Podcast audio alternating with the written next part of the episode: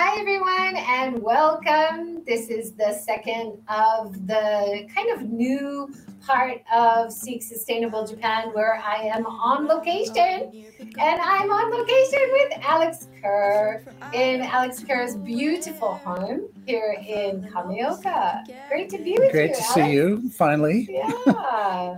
And we have Ruth joining us from Tokyo today, right, Ruth? Well, from Kamakura, but yeah, I wish I was there with you guys. Yeah, well, that was the That was original the plan. Yeah, we were Yeah. hoping you would be here too. So all three of us are tackling different tourism topics from different angles, and we thought it'd be a great way to get together and discuss. And Alex invited us to stay and talk from his beautiful home. So we'll we'll try to do it again when you can join us too, Ruth. Yes, I want to. Yeah. Yeah, we'll have a reunion. Now, how's the weather there today? It was nice weather in Kameoka today. Yeah, it was raining all last night. Uh, today it was uh, just it was a little bit muggy and cloudy, which is perfect because tonight the fireflies will be out. Oh, And nice. right next to my house is a little stream, and at this season we get hundreds of fireflies. It's really dramatic. So I'm I'm looking forward to tonight. That's wonderful. It was raining too hard for the fireflies. yeah, last last night Oh. they, they, they uh, took cover. Yeah, but they'll be out tonight. Well, this house I didn't do much actually. Uh, There's some structural stuff you don't see, like the f- were you know falling in, and there was no electricity and no water. Uh, but, but the look of the room is you know basically what it always was. Yeah, wonderful. Uh, it's nice to see you. Enrique has joined from YouTube. Awesome to be live again. Yay! Thanks so much for joining, Enrique. Great to see you. Uh, so the time has come. It's official five o'clock now. Uh, Ruth, you mentioned that you were reading a, an interesting article, which I think sums up a lot of the issues about tourism in Japan right now. Yeah. Talk about that. Well, um, I'm pretty sure it was in the Yomiuri newspaper in Japanese. Um, I don't remember exactly which paper it was in. It was quite recent. And it was talking about how 89% of the population of Japan, and I, I must say, including myself, approves approves of the uh, current border control situation of not letting people in from the outside. And um, the other one was that uh, there's only 19% of people in Japan that actually have passports to go overseas.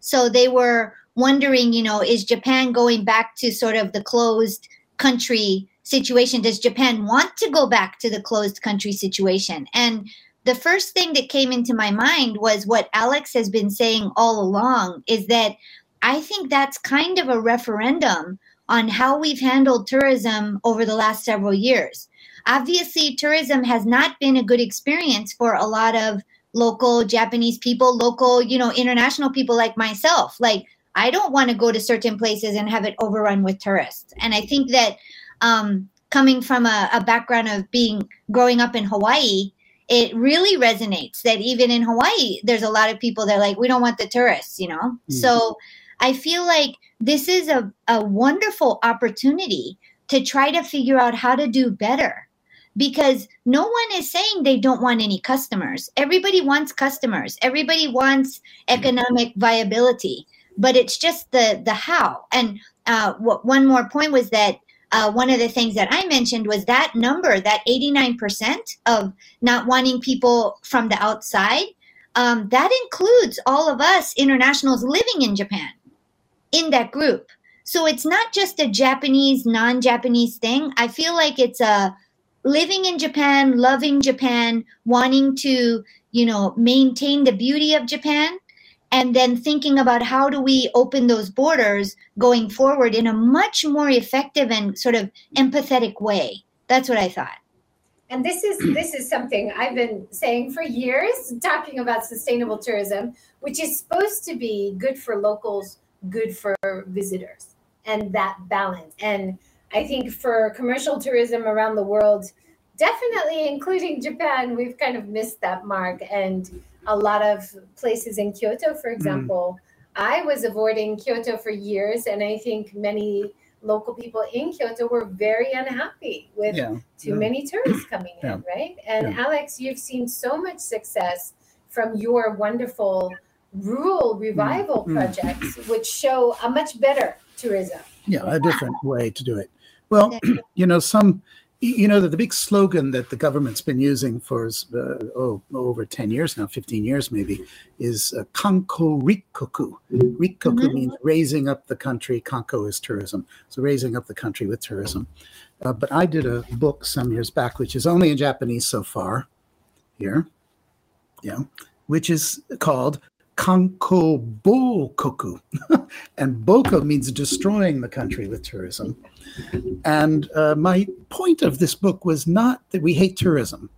No. and ironically uh, the numbers of tourists that japan gets are less per capita than a lot of other tourist reliant countries in europe and so on japan could literally they got 30 million in 2019 they could get 40 50 60 million yeah, I mean they're And- going for 60 million, right? Yeah. By 2030. and that's not a horrible thing that is No, doable it's not. but it's about how you do it. And so what this book is actually kind of uh, like a, a sort of a textbook on techniques. How do you manage it so that it's sustainable? The problem is, is that Japan did not have any manageable, uh, sustainable approaches. It was chaos, right? Everybody welcome, you know, whatever, uh, anything goes. Pack the numbers in. Uh, the bureaucrats, of course, love the numbers. And so 10,000 people today and 20,000 people next month, that's progress and that's success. And of course, that's where the whole thing goes off the rails. And uh, so there are a number of, of issues. Um, I think that tourism going forward, sustainable tourism, we're going to have a real paradigm shift. And one Uh, excuse me. I think there's some kind of static happening with Oh. this with speaker or something. Okay, just a minute.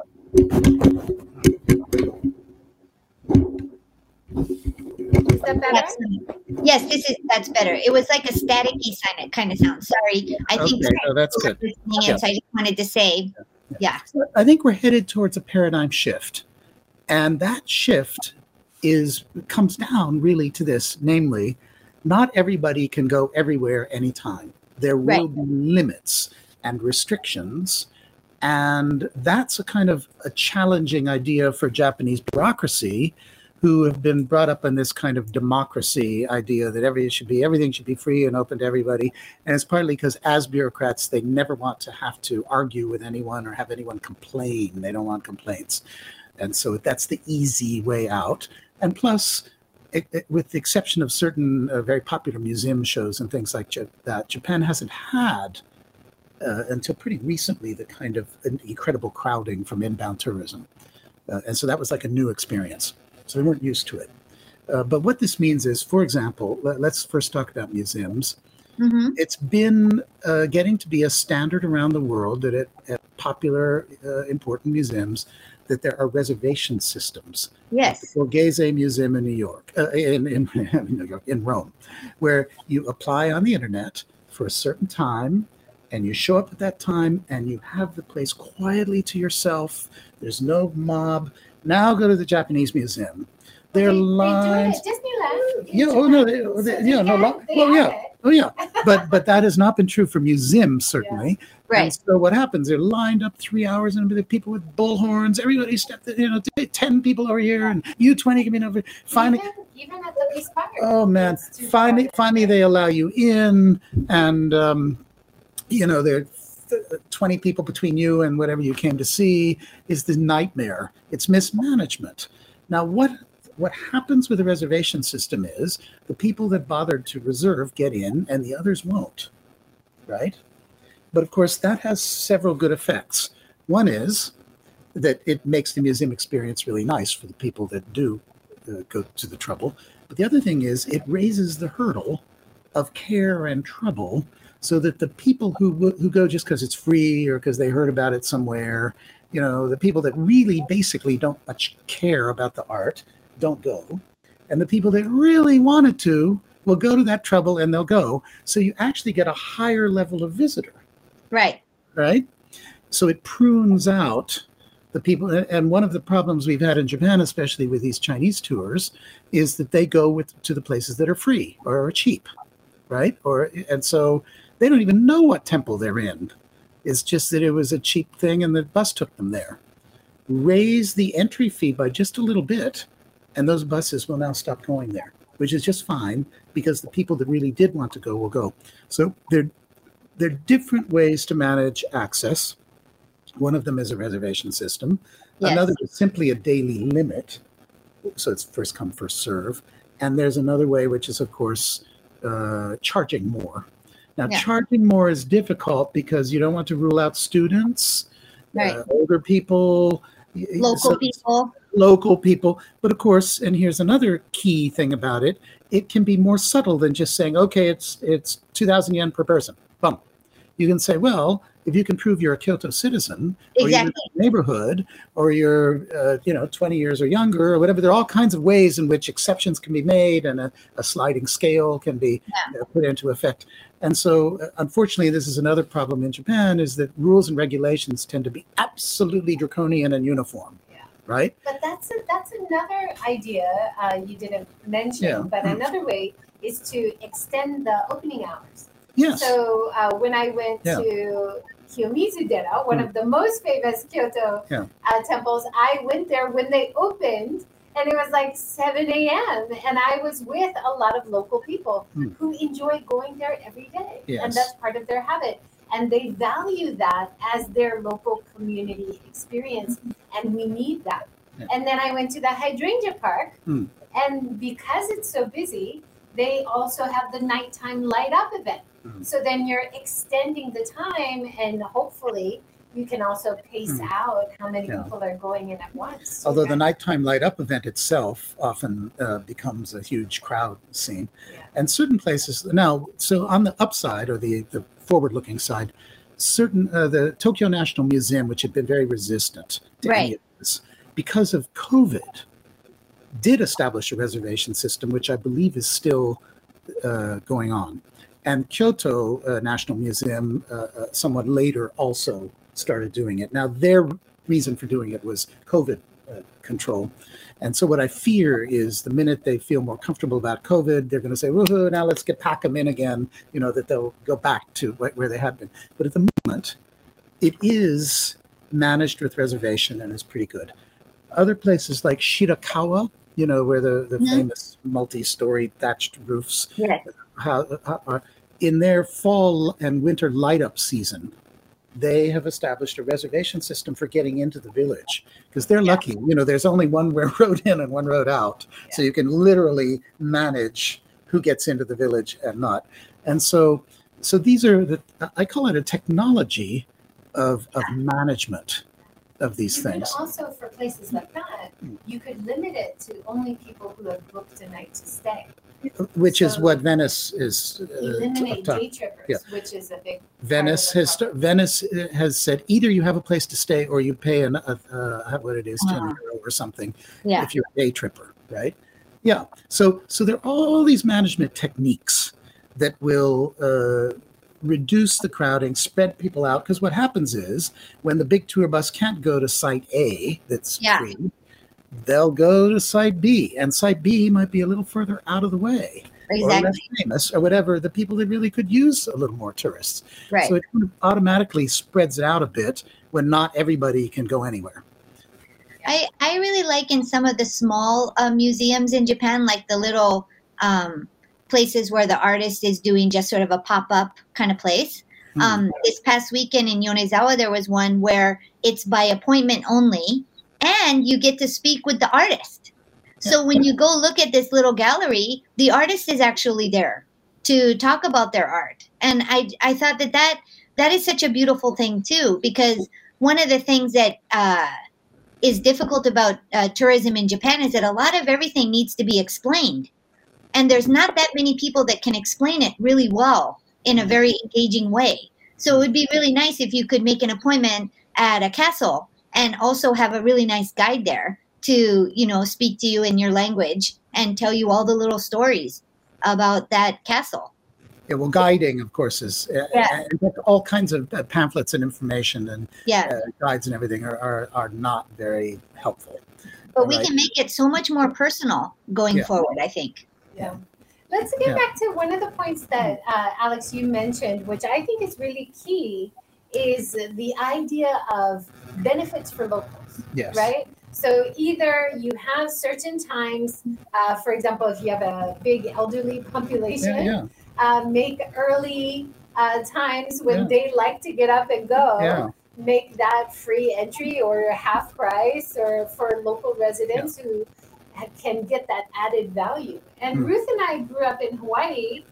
Uh, we have the Kama'aina discounts, the Kama'aina benefits. Yeah. That's the local people Yes. uh, yeah. living in Hawaii who can show their ID yeah. and they can book something that the tourists want to do, but lo- locals like to do it too. Get get preference. and Yes. get get that Precedence. that Yeah. value So as well. so so that's a kind of multi-tiered, sophisticated Right. management, which has been pretty much 100% missing.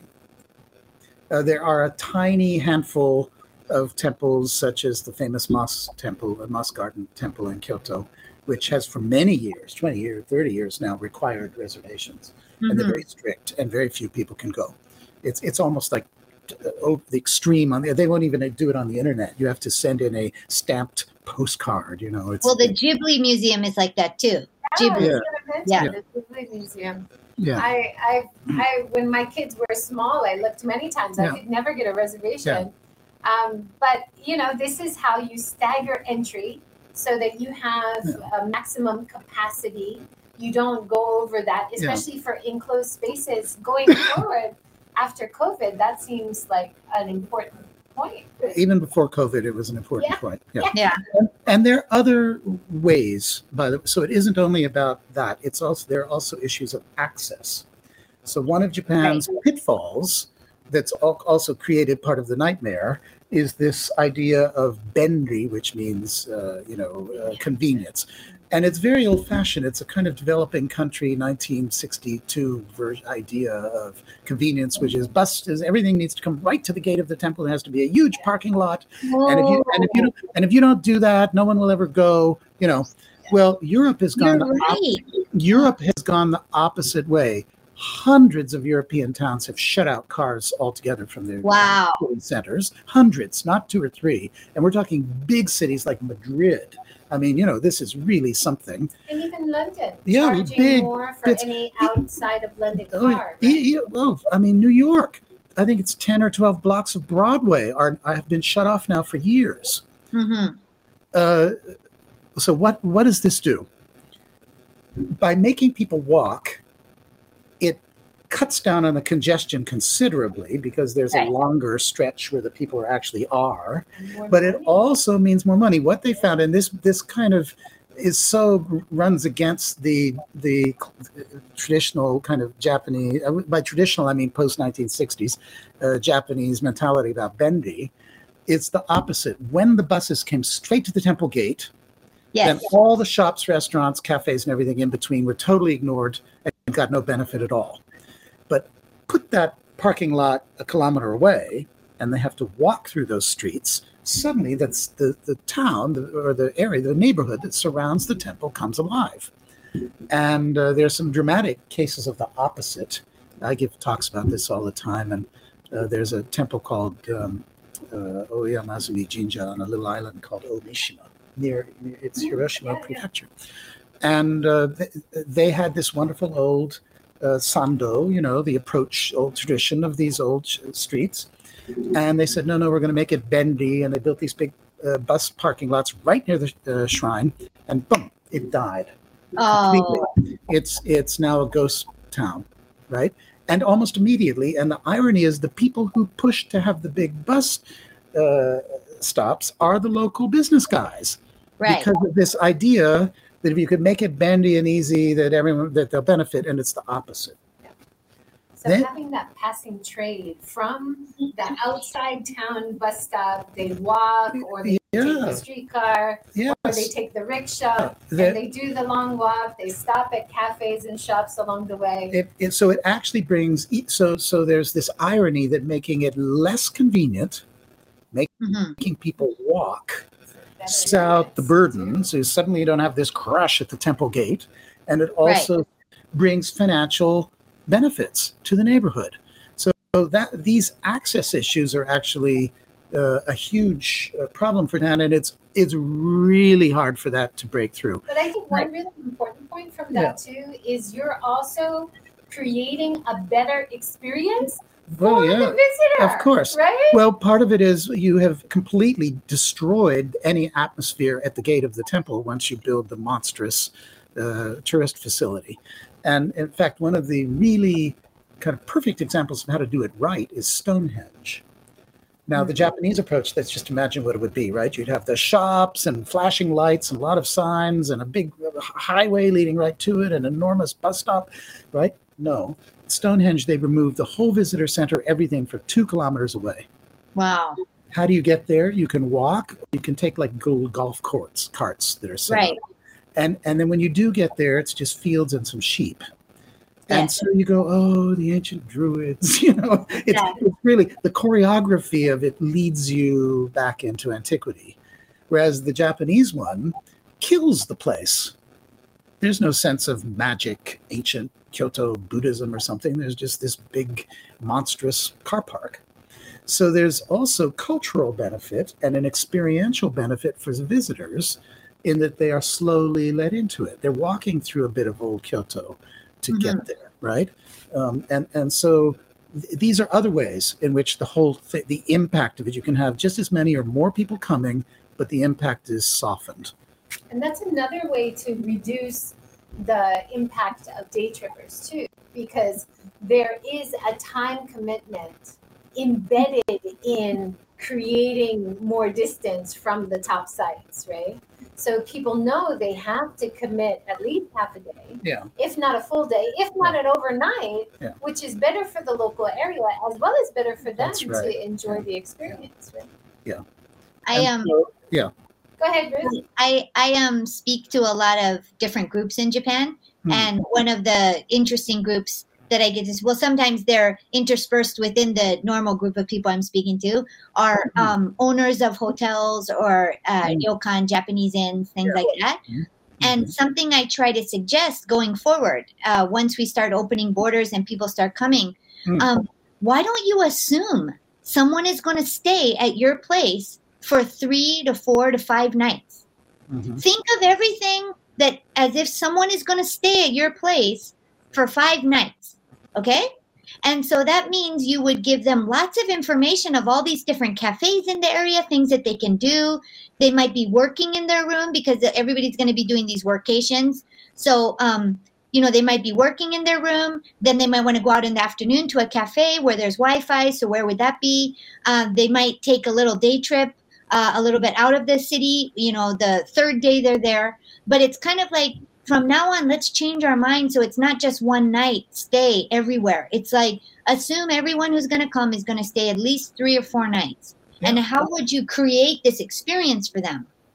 and even even if they don't stay five nights but the idea is let's create the best most deep experience even for one or two nights Yeah. they might choose to change their plans and come back again in the Mhm. same Yeah. trip they might come back on another trip Yeah. to japan Exactly. Yeah. I just want to give a quick Yeah, shout out yeah. to the comments. Thanks for the comment, Marion.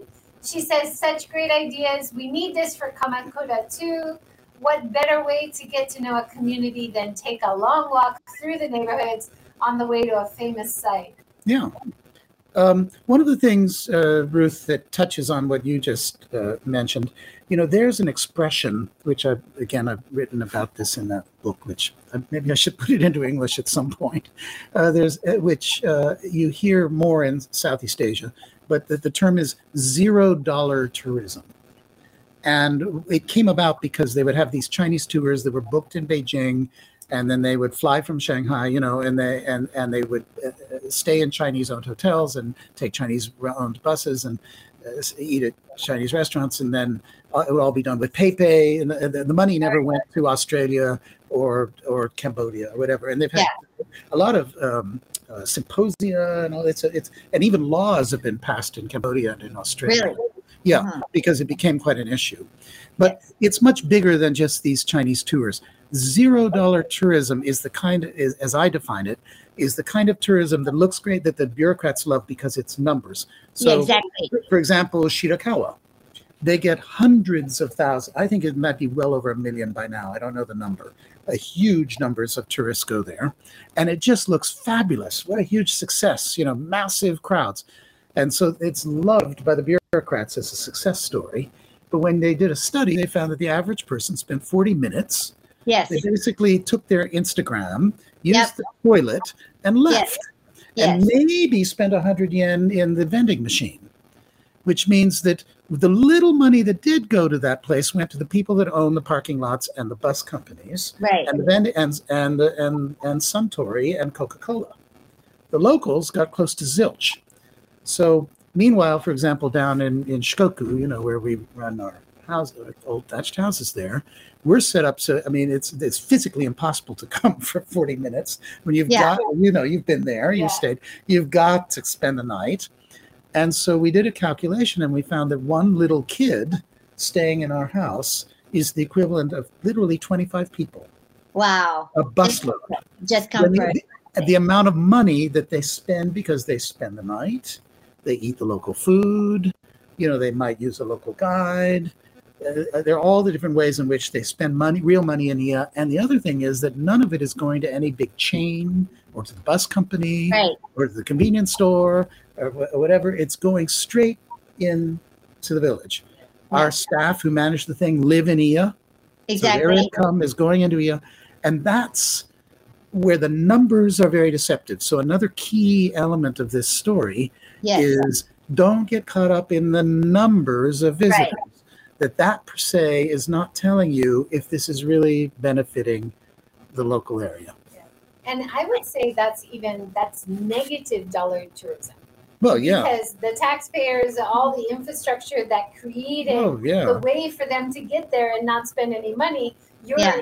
you're doing negative tourism, negative dollar. Oh, yeah. If you add in what they spent to build the bus uh, thing and the visitor center and, and, And then uh, when you have Yeah. so many people dropped at one location at the same time, that's also really stressful for the locals who run the Yes. shops and Yeah. locals who are trying to enjoy their area as well. Yeah. Um, we we saw a similar thing uh, in Miyakojima when we Mhm, visited in mhm. one of the Okinawan Mhm, chains. yeah. And they were uh, trying to build. This is before COVID. Trying to build a huge uh, cruise ship. Oh, boy. Okay. That's, And then the locals were telling us, we don't understand all this money being spent on this, but how are they going to get anywhere? Yeah. How are they going to fit on a local bus. no. and- Where are they going to spend money? Well, they don't. Like- they don't spend money. Though cruise ships actually are one of the huge popular programs Right. of the Japanese government and so on because it's a way to spend a lot of money building things. That's what Yes. that uh, dogs and demons. You know, Yeah. Uh, construction is us, but. What what uh, what what they haven't paid attention to, and there's been a lot of writing about this, is very well substantiated. Basically, the cruise ships bring close to zero dollars, Yeah. whether it's the Caribbean. Uh, uh, Amsterdam makes them stay at a port 20 minutes, 20 kilometers away. They got them away out of the city. Yeah. Venice is now removing the cruise ships from Venice. Really? Yes, because they found that they were spending more money providing water and electricity and so on Uh-huh. than they got from the ships. And remember that the people on these cruise ships sleep on the ship, Yep. Eat on the on ship. When they do get to shore, what happens? The cruise companies have their associated uh, uh, merchandising uh, companies that build these kind of malls, right? Where they're selling often it's jewelry and things like that. And that's where the money goes. They never get out of the mall. So what little money that they are going to spend in the locality goes to the mall, which is more or less owned by the cruise ship company and its Yeah. uh, related company. So it, it it's and of course the damage done uh, to the environment. Yeah, you know, so beautiful islands destroyed and coral wiped out, and I mean Yeah. it's just And so the cruise ships are a, yeah, are a serious case of minus Yeah. uh, I would. I would like to get back to one other point is that Yeah. um, I truly believe that until the, the bubble economy started, Yeah. that um, Japanese people traditionally do do long vacations, like long, like toji, toji, where you go to an onsen and it's like a healing stay that you have for three or four days, and you go in the onsen morning, you go again at night, and you get uh, revived through this it's distant place that you go to and you you know you get refreshed mind body and spirit uh, whether it's a temple whether it's an onsen whatever it is. And i feel like if we could just get away from the whole bubble mentality of the big buses and the numbers and the shiny things and go back to what it originally was where it's a tabi you know where it's an exploring something and I, I feel like that actually fits with the japanese psyche very well and i think going forward a lot of tourists are, are going to seek that out it's not going to be i just want to stay there one day they they will look for places that are a little bit off the beaten path Well, that was already starting. uh, Yeah. COVID. Right. And, and there are also a lot of Japanese who seek that, Yes. because there is this tradition of pilgrimage. Yes I mean, people would go to the 33 temples of Kansai and the 88 Right. temples of of uh, Shikoku, and, and there are lots of other pilgrimages. There's a pilgrimage to all the imperial tombs and pyramid. Oh, there are many, many of these, and so that tradition is is well established. And of course, one of the biggest pilgrimages that there ever was was uh, all through the Edo period. Millions of people going to Ise right and Kumano. And the reason why the Kumano Heritage, World Heritage Kumano uh, paths yes are there is because these were people going, they were taking this huge, and it took weeks, months. You're talking three days. These people, you know, these were serious. Yeah. And, uh, and, and of course, that's how these various nani nani kaido, you know. Yeah. uh-huh, tokaido and yeah Yeah, well, there's not just the Tokaido, but the what's the- Sendo and da, da, da, da. They were they were there because people traveled step by step up these roads, stopping at the various uh, inns, restaurants, temples, shrines. Right, so that tradition is is certainly there. And maybe so one of our goals is to just slow everybody down, you know, going forward. Like, how do we slow everybody down? COVID has been kind of good for that. We've all had to stay home, you know, we've had to kind of slow down a bit. Well, one way you slow them down is what I'm talking about. Shut the town, shut the, the this uh, at least historic city centers. Shut Yeah. out the cars. You know, put the buses somewhere else. Uh, you know, literally slow it down physically. Slow it down. Yeah. There, there have been some examples of this. Ginza in Tokyo, right? Yeah. On every every weekend. I don't know if they still do it, but they were They still do it, shutting yeah. down, the Hokosha Tengoku. pedestrianized, And it boomed area. after that. So Ginza is actually a, a, a- a true te- kind of sort of test case. Yeah, it's a good test case. They shut it down on the weekend, and what happened? It boomed. I think they should shut it down permanently. Yeah. They should have a Hoto- Hokosha Tengoku in Ginza all year round. Why not? And They Tokyo don't benefit. They don't benefit from the traffic on normal days. no. Yeah. So i i again, it's still hard to make a really strong step. Okay. Oh, well, maybe on the weekend, but well, regular days, no. Uh, they could easily shut down Ginza, and it would not affect Tokyo traffic at all. I agree. I feel like a lot of these people are Go ahead. good. I Yeah, yeah, yeah. I feel like a lot of these places, the different regions are trying this sort of uh, like a discount for the local people, like Tomin Wari. Like if you live in Tokyo, you get a little discount, or Yamagata. If you're Yamagata, it wasn't Yamagata people who got a discount. It was people from other prefectures who came, Uh-huh. and so the go-to travel is kind of like that too. Uh-huh. So there are little like hints of this this new trial that's going on. Hmm. Yeah, unfortunately, and this is kind of the sad thing where COVID was actually a, a, a, problem in that up through 2009 to 2019 when when we were getting these incredible crowds there was a lot of discussion there were conferences about it people were complaining about over tourism uh, there was uh, one of another by the way issue that we could talk about if we have time is horrible uh, truly nasty signage which Yeah. was spouting up everywhere all that kind of thing and people were aware that it was a problem it was being talked about and starting to be uh, dealt with right Right. along comes COVID. Boom, tourism dies. Yeah. Everybody in the tourist industry practically went bankrupt and has had, you know, I personally have had a horrible year. Lots of other people have too. Right. So, so what happened? All the forward-looking, thoughtful Yes. uh, approach to tourism went out the window. And Ah. now, if you go to Kyoto and you want to talk to them about over tourism and how are we going to manage the tourists, they'll just go, what are you talking about? They are desperate. They just want them back.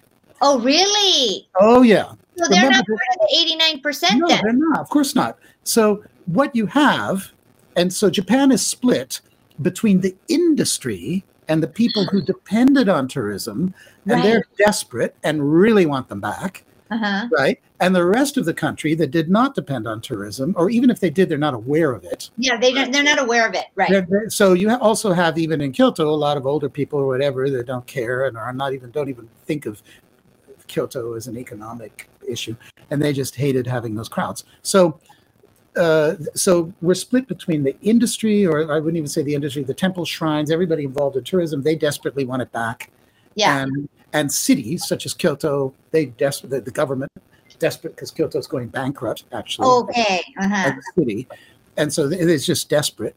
And so they they are so uninterested in talking about tourist management. Oh wow. They're is just like not- bring them all back. It's like, oh, we're desperate, bring them back. We Here, just park your ship. Park your cruise ship. need to be yeah, talking management. So COVID should have been a wonderful opportunity because it got quiet to step Yeah. back and think, okay, now how could we do it? Right. But Right. no, it's it's it's just des- it is desperation out there. Whereas everybody, all the normal population of Japan, is just once done with it anyway. so that's your eighty nine percent.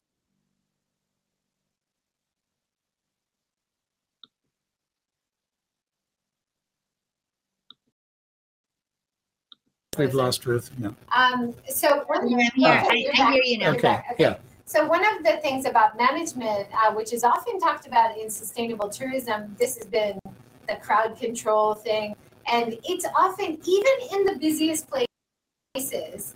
And I often think of Kamakura's main street in front of Kakura Station, like this. Mhm. There is two streets actually. One street is always packed, busy, and quite often the parallel street, which I find just as interesting, Hmm. is a lot less crowded. Yeah. So if you have, if we use technology, for example, if we work with Google and Maps and they show, just like for drivers, which street is less busy and let the customer choose, or we physically have staff there saying, oh, this street's a little bit busy now. Can you go to the next one? And hire Well, students. there, and there may or, be you know, some clever physical way to literally funnel it one Yeah. way or another yeah. uh, when you start thinking about it. So Um, even in yeah. the busiest places, um, what they found all over the world, not just Mm, Japan, is that quite often there is another way. oh yeah, And you don't have to go down the busiest way. And through management, I know Yes, that's a dirty, yeah. No, dirty word. no, it's a wonderful word. It, it, no, it's it's the magic word. yeah. But and it requires so much thought. Yes, So it's a technology. that it's a te- it's Yeah. a, I think of it as high tech. Uh, in Japan, there's this tendency to think high tech is when you make cameras, but there's the high tech of management, which isn't Yes. just. By the way, it Yeah. also applies to things like zoos and all these other areas where. or or yeah. airports. Oh yeah. Like you have to manage an airport. It's it's similar to yeah. that. Yes, exactly. So tourism. So my whole kind of thesis about tourism is tourism is beneficial for Japan. It's necessary for Japan. It's especially necessary for dying rural regions like Shikoku and like the Iya, which will only survive through tourism. Right. So we need it. We really need it desperately. And I'm totally there to wave the flag for tourism. However, if not managed, it becomes toxic as any industry, right? Uh, Exactly. so when you think about it, in fact, if you go back to Japan, think of the Minamata case and everything, you know, where you had toxic discharges into the harbors and people were getting these horrible poisonings. Well, that doesn't mean that industry is bad. It just meant that there were no controls on toxic discharge. And so that's how you got these minuses. And as soon as Japan started to control it, the waters were cleaned up, the air was cleaned up. They could go right on producing more than they ever had industrially, Yeah. but it was now safe. And so that's That that's what to think of. that's the key thing. That's the key. And so tourism, I think people need to think of it more as an industry. And Yeah. like any other industry, it can have toxic uh, side effects. So if you just manage the side effects, then you bring out the good side, the socially beneficial side. And Japan is in an extremely unique position where they could actually implement a management system across the entire country if they wanted to.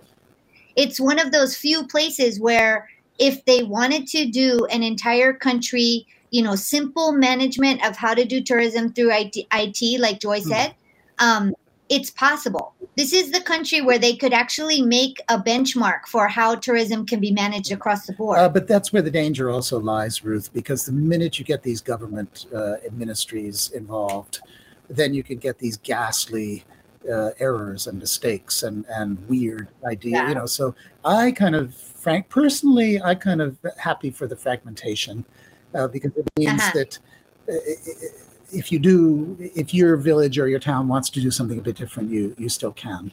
And Uh, I, I think so I, I, I'm not yeah. so so eager to see them implement a huge national plan because I've just seen so many areas where that goes wrong. Yeah. Yeah. And I think for tourism too, a lot of smaller destinations Yeah. are starting to show how they are managing tourism Yeah. a bit better and becoming good examples for other destinations Yes. looking for solutions. Yeah. So I think in that Yeah. way, with regulation, yes, Yeah. let's make some good standard regulation. But in the meantime, let's look at some of these great case studies around Yeah. Japan because there are some. Yeah. You know? There are. yeah. Yeah. And where the government, Well, I- where the central government come in is kind of at the level. So the regional places do these Yeah. interesting, adventurous things, and at that point, Yeah. the government can, can come in and say, "Look at what such and such did. Now, everybody, we recommend you try that." Right. Well, I mean, I when I think about it, I think like things that can be done on a national level would be sort of like the go-to travel kind of initiative, or you know, where uh, there's a law passed that you no more funding for cruise ship, you know, preparation, you know, things like that. I mean, it, there are some things that the that I've always heard that Japan is the only country in the world where some new technology for a smartphone is rolled out in the whole country at once. it's not tested in like little prefectures. So it's kind of like it's an interesting idea that instead of just doing it on a city Mm. basis, you could actually change laws to say no, you cannot build a parking lot this close to a temple that's been designated as a you know a precious resource for Japan or I mean maybe there are some really basic things that Japan could do. preserve the trees in urban Yeah, areas. but- uh, don't develop Yeah. without trees, and But but And you're imagining that, that that these national laws that get passed are always going to be forward looking and eco uh, conscious and so on. So what you're more likely to get is the law that says trees are dangerous. Let's cut off the branches. That's very Oh. likely, and in fact, that's exactly what's going on. So y- you know the uh, the, the It's a two-sided coin. two-sided, and so you really have to be careful because it's not always necessarily going to be so so Exactly. great. And the same people that are capable of saying, let's have no more cruise ship lines are exactly the same people who say every prefecture should have cruise ships, except maybe Nagano. Well, I've been here long enough to know I go through the whole no smoking situation in Japan, you know, where it was like, uh-huh. oh no, so everybody's smoking on the train, on the Oh, commuter train from Shimbashi to like smoking, and people are like opening windows and things like that. And then, you know, two weeks after that, somebody makes an well, the central Yeah. government makes an announcement that no, there's not going to be any more smoking on um, train platforms anymore, or in one s- certain area of the train platform. And so, it you know, come to know it, two weeks down the line, everybody's bunched up in the little area at the end of the train platform, smoking there. And then two weeks later, it's like no more Well, smoking. so Japan, no, that's Japan's one of Japan's great strengths. I remember when I was a little boy and we lived in Tokyo, and there was a terrible Yeah. problem of people honking their cars. Okay. Yeah, which is hard to imagine now, right? But it was Right. kind of like in Italy or something. And then there was this government campaign, and they said no more honking. It was like overnight, stopped. yeah. So, so when they do institute these things, it's That's positive. it's it's very strong. Uh, uh, So, but the, the, the where it gets is is it's double sided is what's going to be the content of that. So, in the case of smoking, it was great, and honking too. So I have a question for you guys. Um, I feel like so you know they had that test case where they brought some tourists over about three weeks ago or that. four weeks ago as they're trying to like case. whatever, and and Garen's Barbarians, there were a couple of those people from Hawaii because I Yeah, saw them yeah, doing the yeah, shaka sign and all that. And um, one of the guys said, I think that one of the challenges you're going to Hmm. face is the mask issue because where we come from, nobody's wearing a mask anymore. So people are not going to want to wear a mask. And when I heard that, I feel I felt like, okay, a huge new gap has opened up between what is considered uh, common in Japan and like basic etiquette in Japan at the moment. That might change a month from now, but at the moment, what's considered basic etiquette here in terms of like viruses and things like that, and what's considered not not even thought of as sort of an etiquette kind of issue. So I I imagine how to go forward in the short term when you're going to get a whole bunch of people coming back who are sort of like no we don't wear masks you know at all my daughter just went to germany Hmm. and they don't wear masks there and she's just like there's there's one wrinkle uh, to that, that Yeah. problem is uh, I also read some reports from people who on the group tour, and uh, the rule in Japan was officially changed.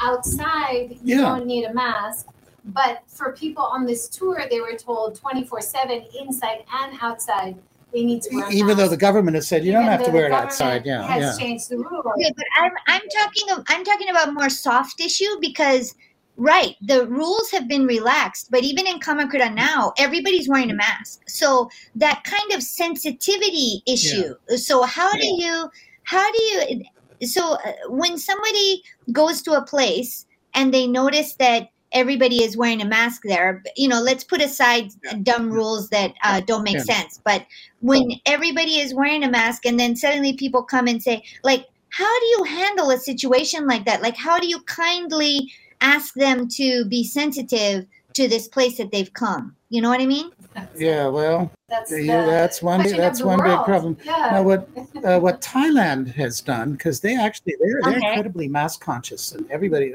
All right. hot and they still wear these. Ma- I mean, people really wear their masks. Uh, Yeah. At, at, at, in 2020, it was more than Japan. I mean, they were like the, the whole country. Uh, you know, they, Was everywhere. it an official rule? Uh, well, it was a rule. It wasn't uh, legally enforced or something. It's like Japan. There's no law that says you got to wear a mask, but Yeah. people do, yeah. code. and it's still there, and people do still wear the mask. But what they've said uh, officially now for the tourists that are coming into Thailand is they don't need to wear masks outs outside, right? But in Right. enclosed spaces such as restaurants or whatever, they should wear masks. And I think that's that that's the reasonable way to go. And since Japan has already declared that, that that's okay, it shouldn't be that difficult. Uh, how do the thai people feel about that though when they're wearing a mask outside and the visitors are not are they okay with that um, I think there's a let's put it. How would I say?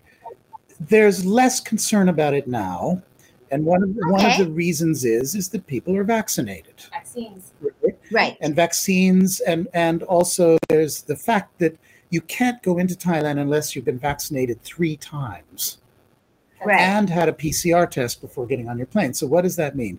It means that the guy that flew into Thailand is much safer Right.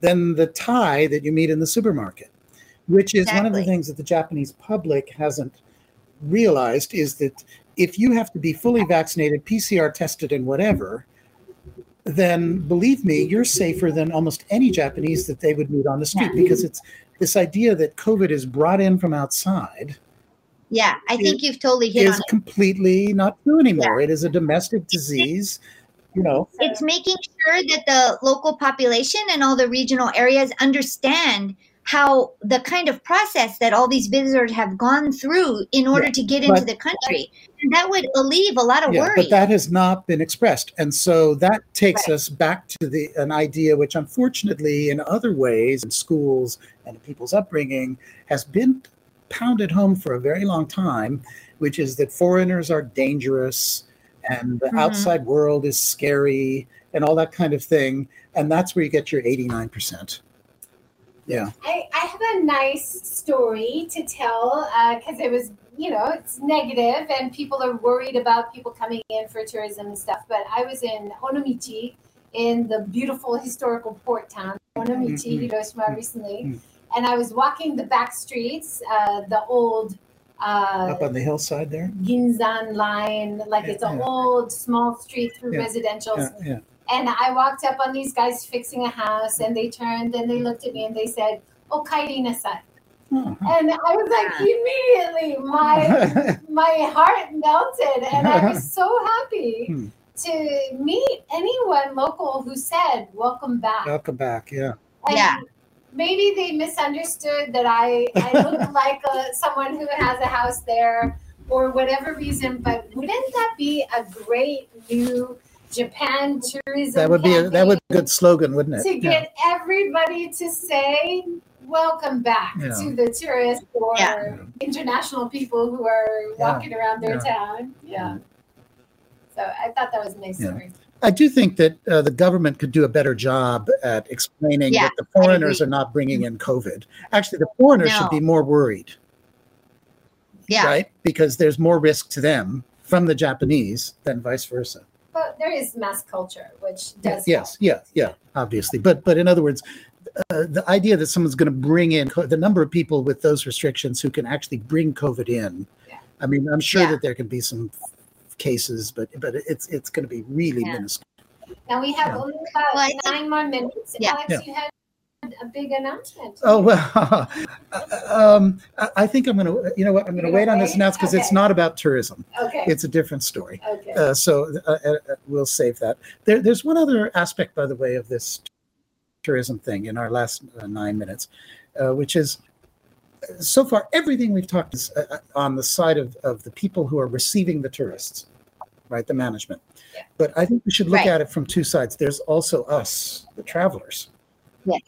And Yes. I always felt I could hop on a plane and go anywhere. It never occurred to me ever that I shouldn't go to any certain place, right? But I think we now need to think it. And so there are certain places that can benefit from going.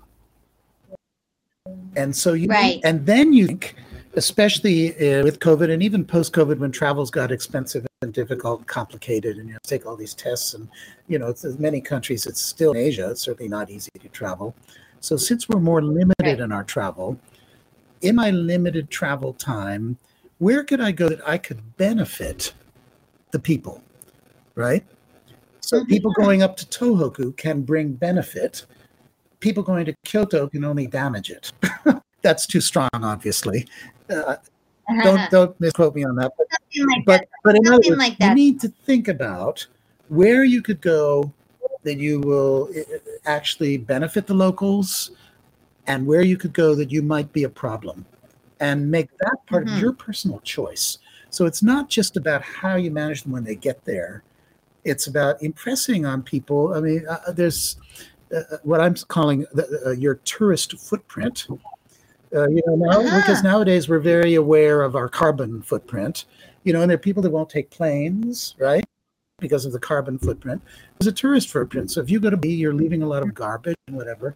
That's your tourist footprint. Yeah. So if you do go to Bali, then how can you do it in a way that you don't leave such a big tourist footprint? Or maybe you wouldn't go to Bali and you or go if to. you, Bali, you want to go to Bali, you might choose more sustainable. That's right. So you would choose Which now there are listings There are- sustainable businesses.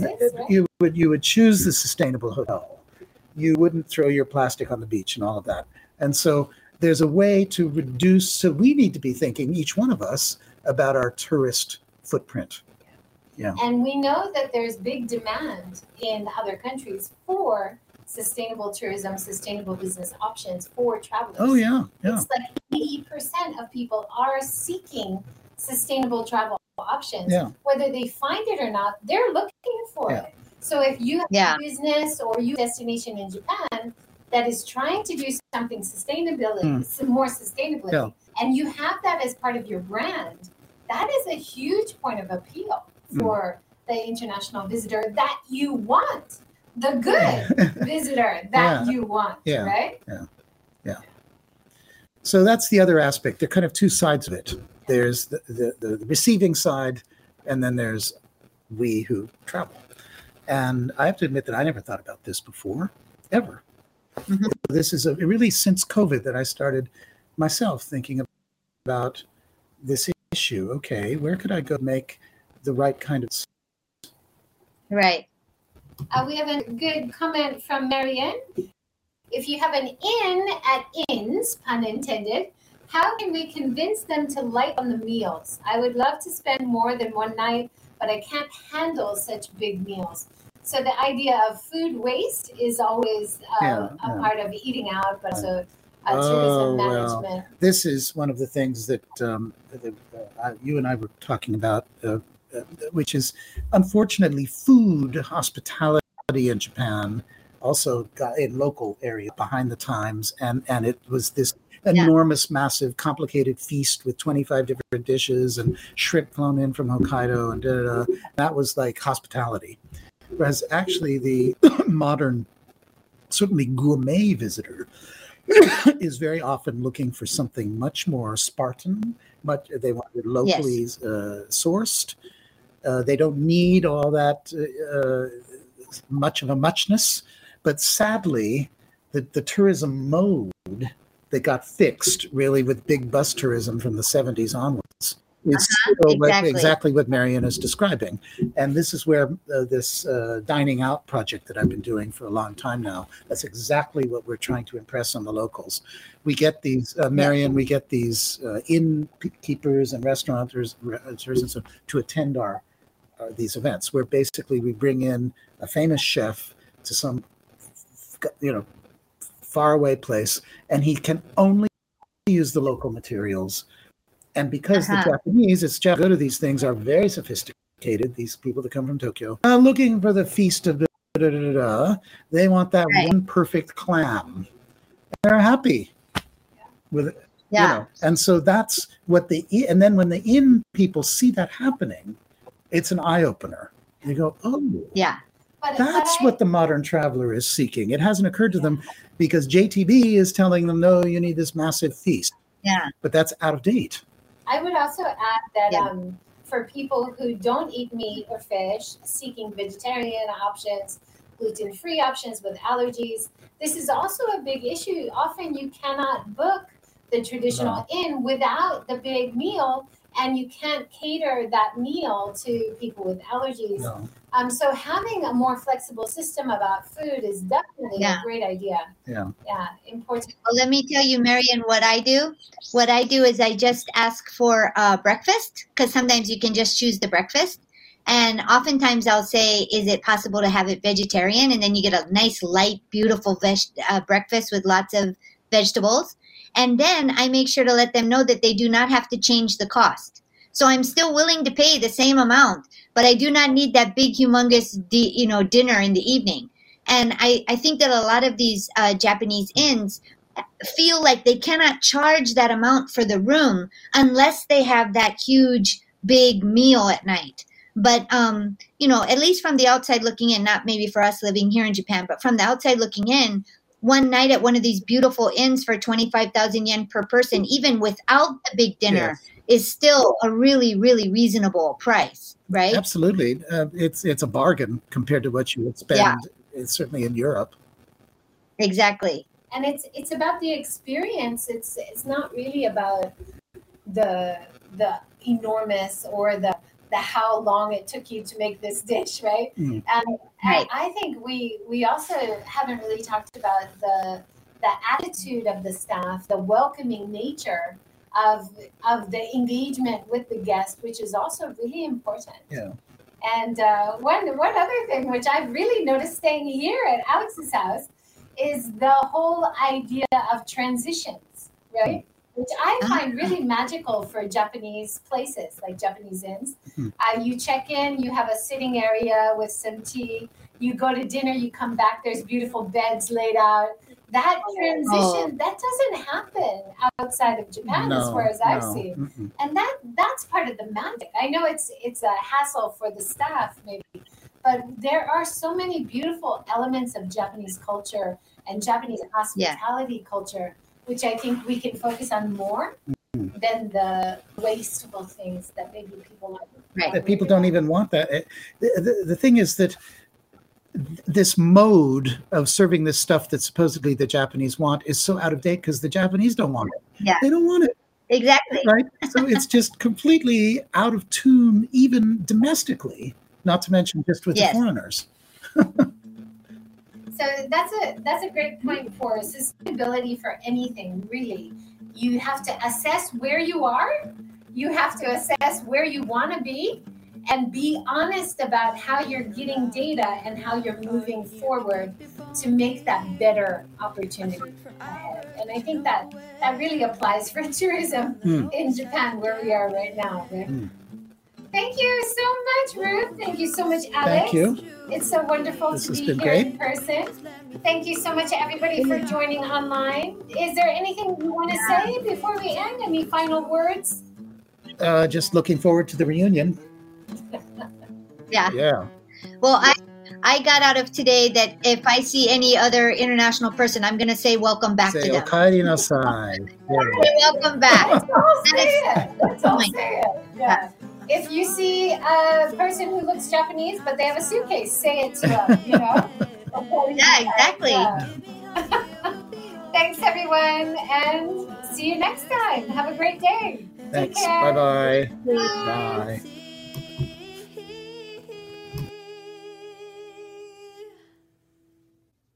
Round and I show my tears to you, I'm stronger. I drop the armor, now I'm bolder.